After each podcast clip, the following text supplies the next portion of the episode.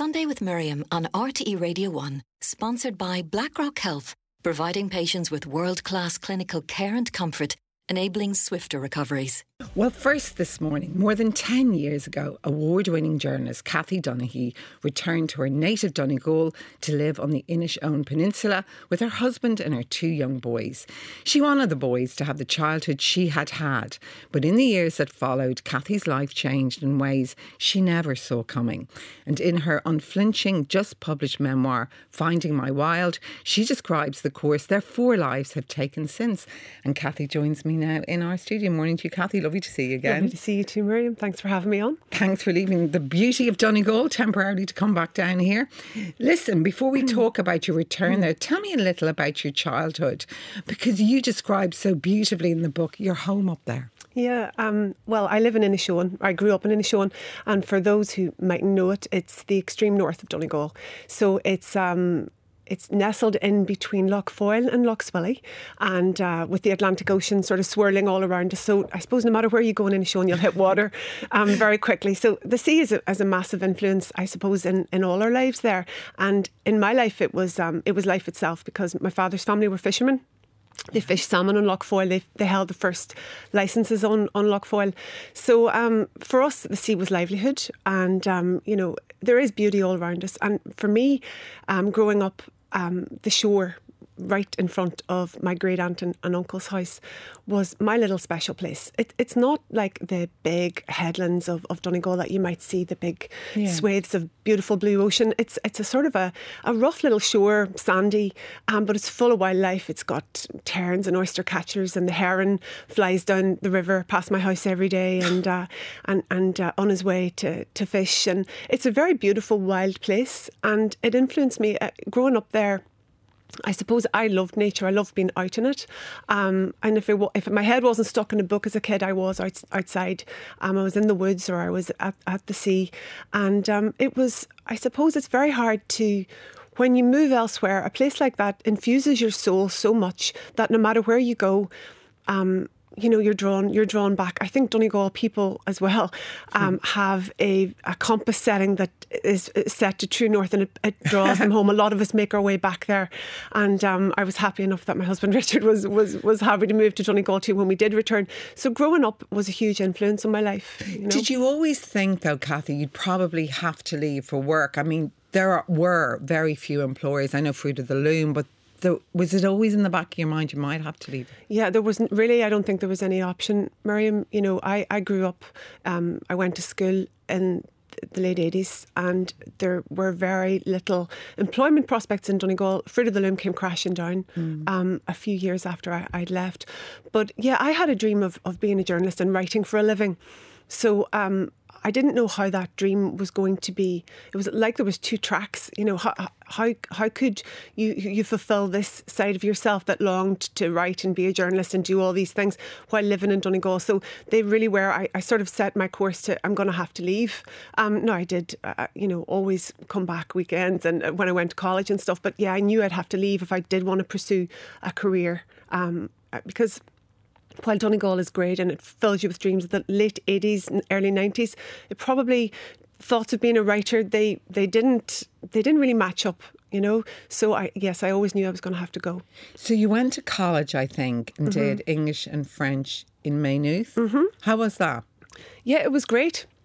I loved it. I absolutely thrived there, and um, you know, a space where you can be in lectures and you know you're reading books and Frank McGuinness was one of my lecturers, and uh, lucky you. Yeah, it was amazing, and and he he he drew me to you know for the first time to Brian Friel's work, and, and Brian Friel obviously, um, you know he he lived very close in Inishowen to where we lived, and so all of these worlds open up a possibility that books open up, I suppose as well. But by the time I got to third year, I call it like looking back, I got stuck. You know, I um, I didn't know what it was at the time and I didn't see it coming. Um, but what it was was depression. And um, I think it's a big, it's it's a sort of a word that I, I actually didn't even know. I, I didn't have the, the knowledge of what this mm. word meant. But um, I got stuck. It was almost like I was so afraid of taking the next step in my life. The dreams I had of being a journalist seemed so it, it seemed like stepping off a cliff and, and I was so afraid. So it was almost like I was retreating back into myself so I became very lethargic. I was tired all the time. Um, but you know with good professional help I um, over the course of that last year in college I um I, I got counselling and and gradually I came back to myself. Um, and it was you know it, it was something that taught me never to take my mental health for granted again. Mm. I also realised I, part of that feeling was a homesickness. I think very much at the heart of it because I didn't know how I was going to live my life if it wasn't going to be in Donegal because I, I did love it. Um, and and the wonderful counsellor I had um, reminded me that you know Donegal is not just a place on a map, you know that you carry it in your heart and your soul, and when people hear you speak, it's in the inflections of your voice. So for me, that that was like permission to, you know, it's in me. It always will be in me. So live your life and go and, you know, realize your dreams, whatever they are. So I I thrived after that, I guess. And you sure did. You pursued a really successful career in journalism, which you're still doing, mm-hmm. and then you met your husband, another journalist. Yeah. Um, Where'd you meet him? This is funny um, because I, I, have kept all my diaries from over the years, going back to when I started in journalism. And um, in that diary entry in 1997, there's a note where I say, Meet Richard Curran for a cup of coffee, um, which is so strange because, you know, that was a, almost quarter of a century ago and we're married for 23 years this year. But yeah, we met for a cup of coffee, and Richard was the um, he was the business editor of the Sunday Tribune, and I had um, been working as a reporter in the evening news, and the evening news um, lasted for a very short time. But there was a really good bunch of reporters there, and I was looking for work, and I met Richard for a cup of coffee. very quickly, I suppose I realised that you know, this wasn't going to work with us working together because we became a couple really quickly. Um, we're very different in personality, Richard and I, but um, our value systems are very the same. And I loved his voice. Yeah, he's a bad yeah, voice. I, I was really, I loved when he when he spoke. I just wanted to listen to him talking, and I suppose we started a conversation, and we haven't stopped talking. Haven't stopped talking since. And you initially moved to Phibsborough. You lived with your and two young boys. Mm-hmm. Well, yeah. we we we we were married um, for a good number of years before um, Dallin arrived. But um, yeah, we we lived in Phibsborough. We bought our home there in 2000 at a time when it was still possible to actually um, buy a house in Dublin, you know, and um, we we settled there. And then in 2008 um, our eldest son, Dallin, came along. He's now 14. And uh, three years later, he was followed by his little brother, um, Oriel. So we stayed, um, we were there, but I guess, I guess the writing was on the wall that for us, you know, as soon as our first child arrived, I think we knew that our days in Dublin were going to be numbered. Each of us, both of us, um, wanted a different kind of life, I think. One that was more um, you know, in tune with nature, um, that was, you know, maybe not the rat race, a mm. different way of being in the world. Um, so when Dallin came along, we, we had had many conversations. What would that like? What could that life look like? Uh, did we, you know, if we went and lived in Donegal, but we couldn't see how it would work. We, we, we, we dismissed it as a pipe dream. That's impossible. We've got good jobs, a good home. What more could you want? Get over yourselves. This is great.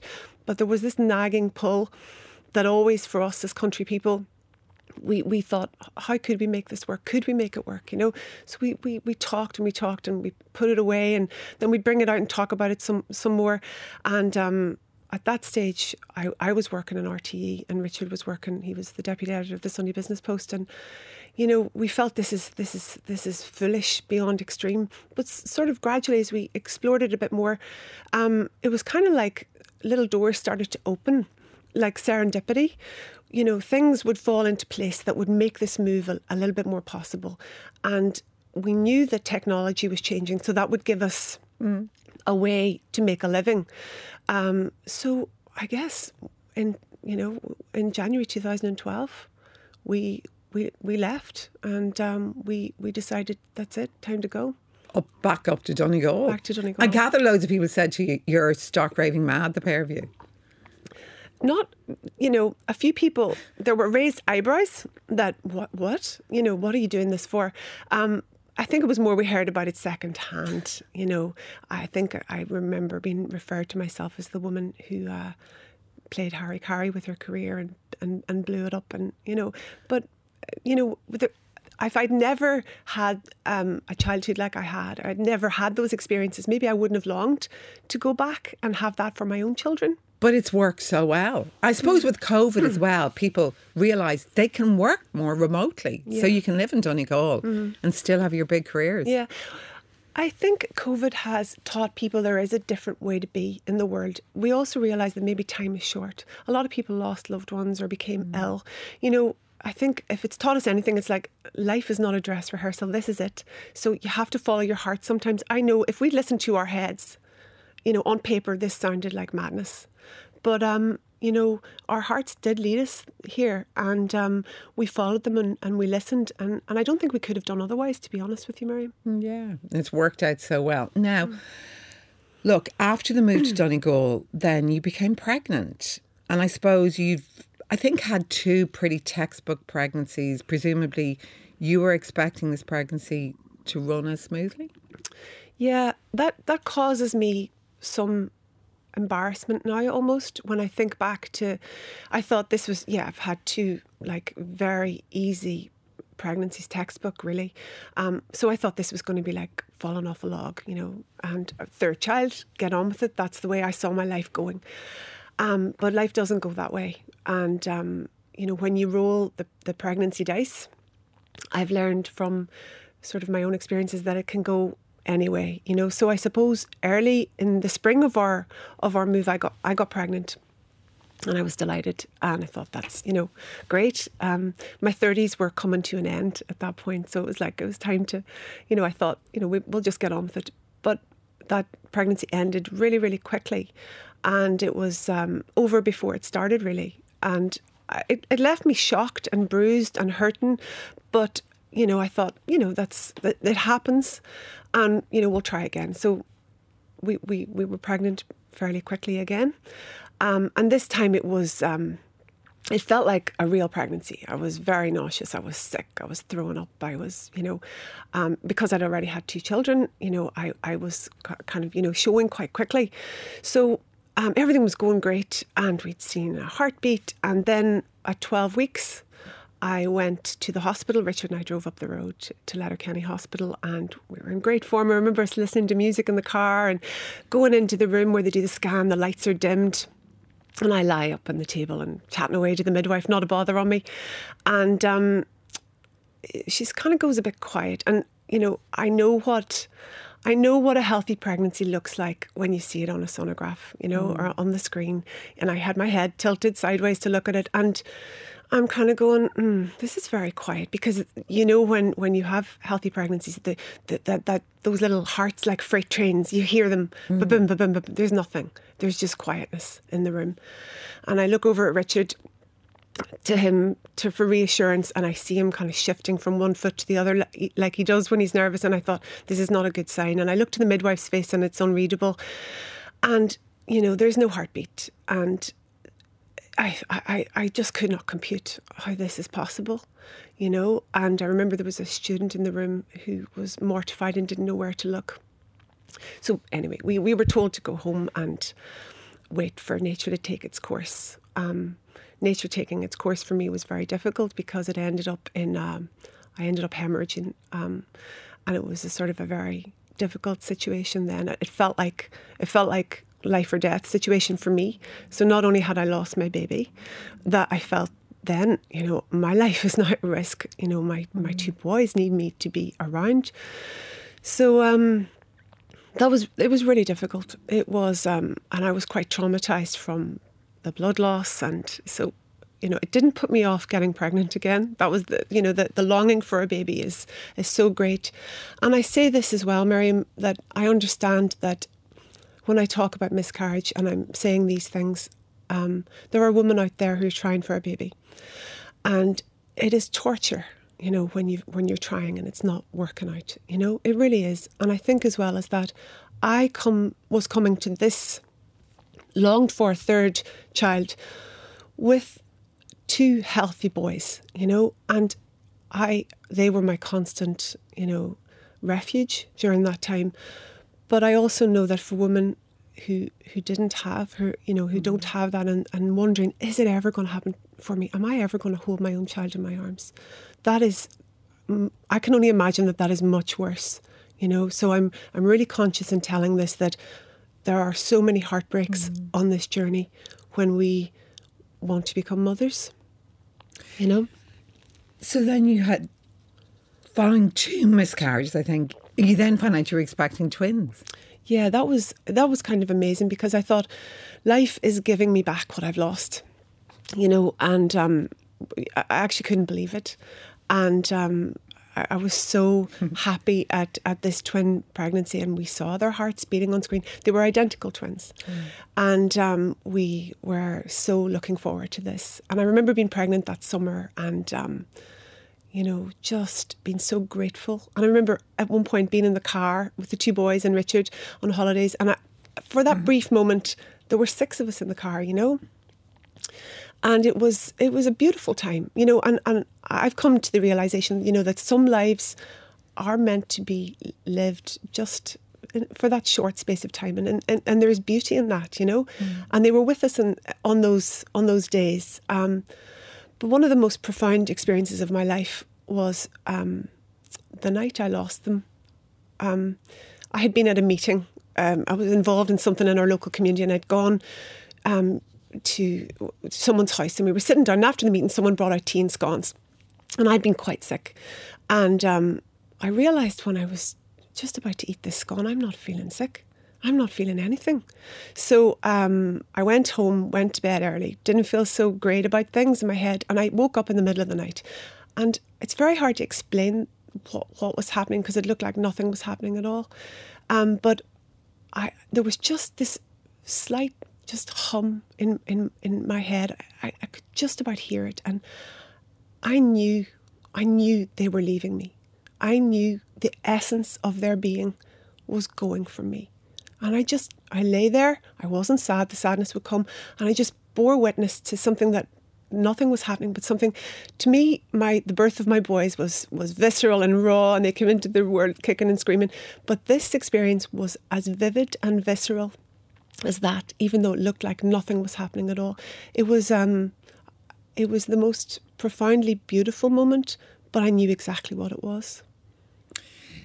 And how did you deal with that then? Because that's like you'd already had the two miscarriages. Mm. Now there were the twins, and I know you wrote that brilliant article last weekend in the Independent, Irish Independent, and you said so many people wrote to you about the experience of miscarriage because it's still not really spoken about, is it?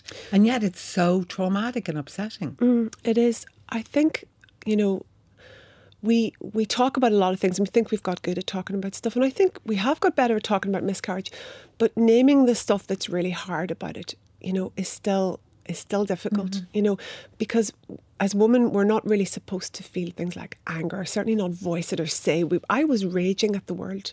I was so angry at this happening to me. And everywhere around me on social media. There were pregnancy announce- announcements, and somebody else would show up at the school gates with their new baby. And I would want to run and hide, number one. And number two, I was so cross and angry, you know, and that's part of it as well. You can, of course, you can be happy with for other people for their baby news, but part of you is so devastated that it's not you, and and you know, you feel like a failure. You feel like the one thing that you want your body to do, it is not doing it. It is not. You are. I felt like I was not only failing me, I felt like I was failing my husband and my kids as well because they would have been great big brothers, and my husband's a great dad, and you know, I think you know, I felt like I was letting everybody down.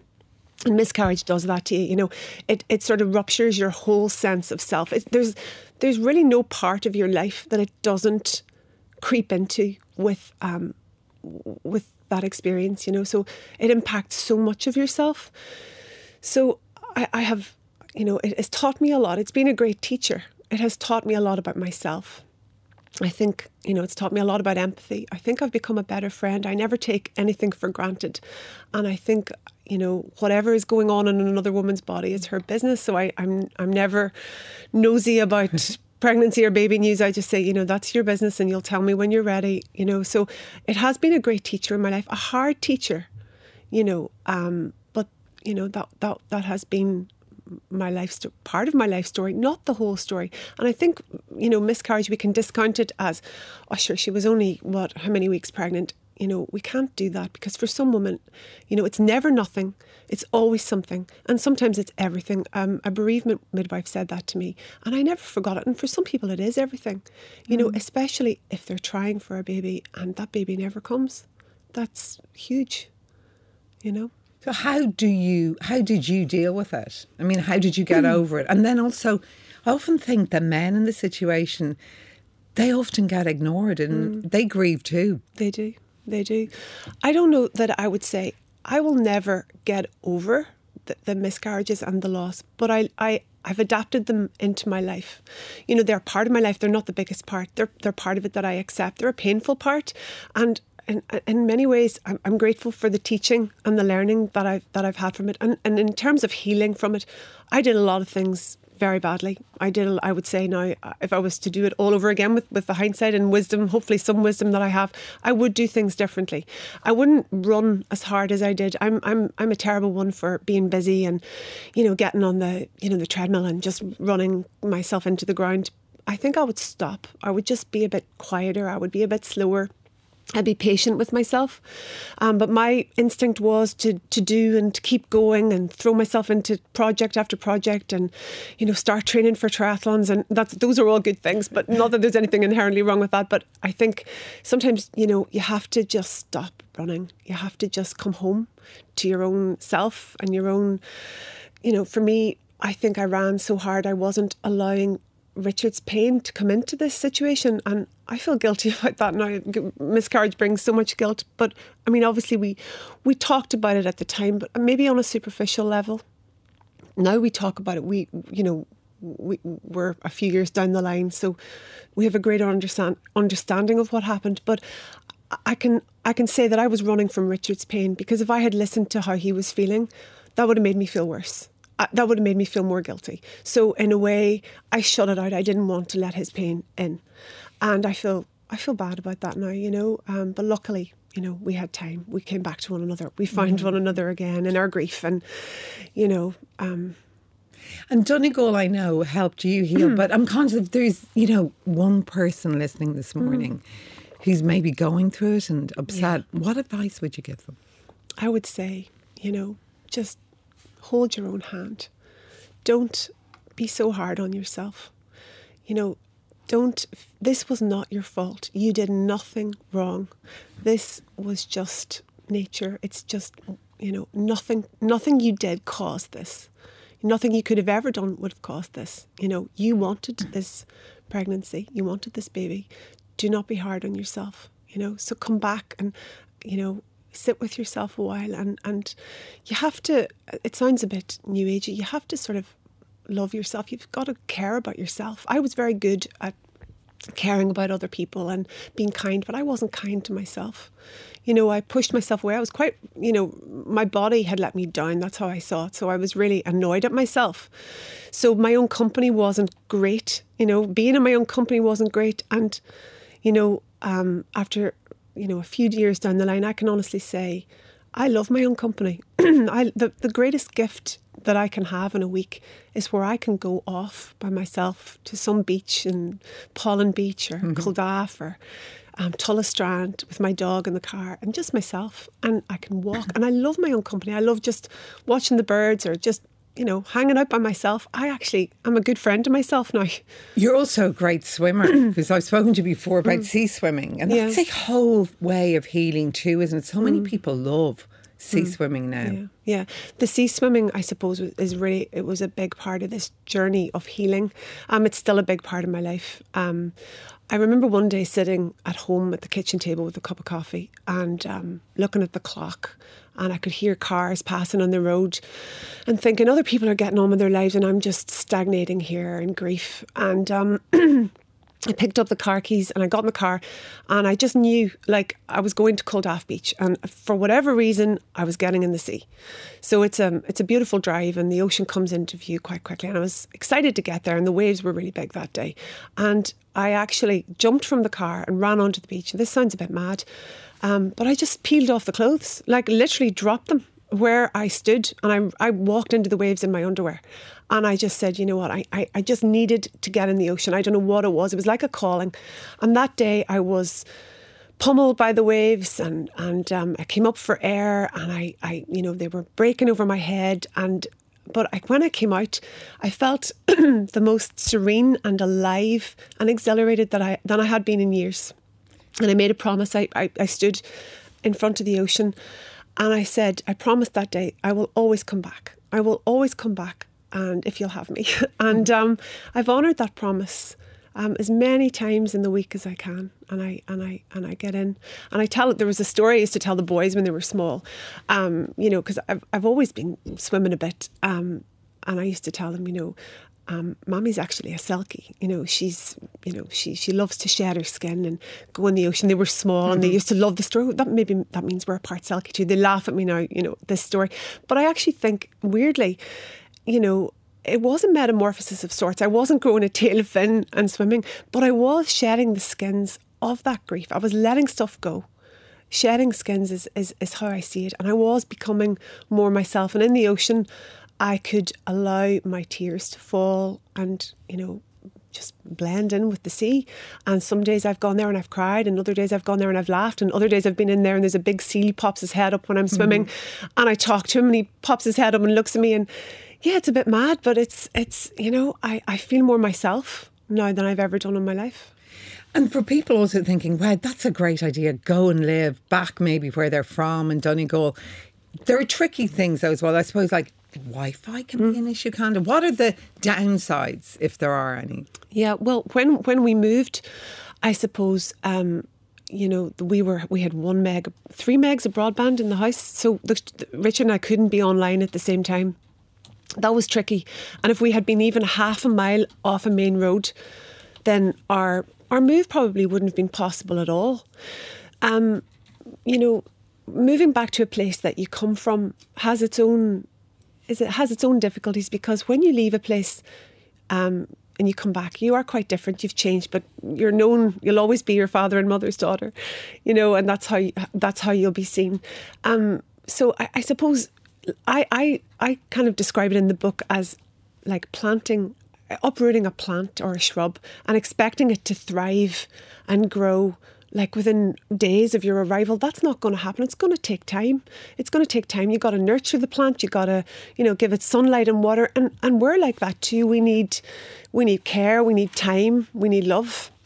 We need all those things. So it doesn't it's a process. And and it's just it does take time. So if you know anybody thinking about changing your life don't think that you're just going to blend in it's just going to be amazing overnight. It does take time. There's also you know you're leaving a life i left a, li- a life that yes i loved. I had friends i had women friends that i that i loved um, you know and and that's that's that can be tricky. It can be its own you know just learning how to be again and that takes time Finally, what is the hope for your book? I know you were saying after the Indo article, loads of people contacted you about their own experiences. What is the hope yeah. you have for your book, Kathy? Well, I was really heartened. You know, um, the Irish Independent um, magazine last Saturday published mm. um, an extract from the book, and I was inundated with messages from women who had their own experiences and beautiful messages, and um, it, it, it made me realise that you know what I wanted to achieve from writing this book was saying, you know, this is just this is all this stuff is normal. You know, we can think that my life it's so individual, but these these kind of human experiences that I'm talking about are really universal experiences that we all you know, in different ways. We're all going to be hurt and we're all going to be buffeted by life storms. None of us are immune to that. And I in putting the story out there, I, I wanted to that to resonate deeply with people. But I also want the book I've, you know, it's called Finding My Wild. You know, your wild mightn't be the hills of Donegal, right? But I would love for people to see what is your wild? What makes me feel like the wild girl that I once was? What is it? Is it the beach? Is it the woods? You know, make time to find that wildness in you that makes you feel more like yourself so that the home that you offer yourself is comfortable and loving and warm and that you will never run from it again. Well, Kathy Donaghy, it's been so lovely chatting to you. Your book, Finding My Wild, is published by O'Brien Press. I have it in my hand. It's a wonderful read and it's available from tomorrow. Safe journey back to beautiful Donegal. Thank you so much, Maria. Congrats on a great memoir. We'll take Thank a break.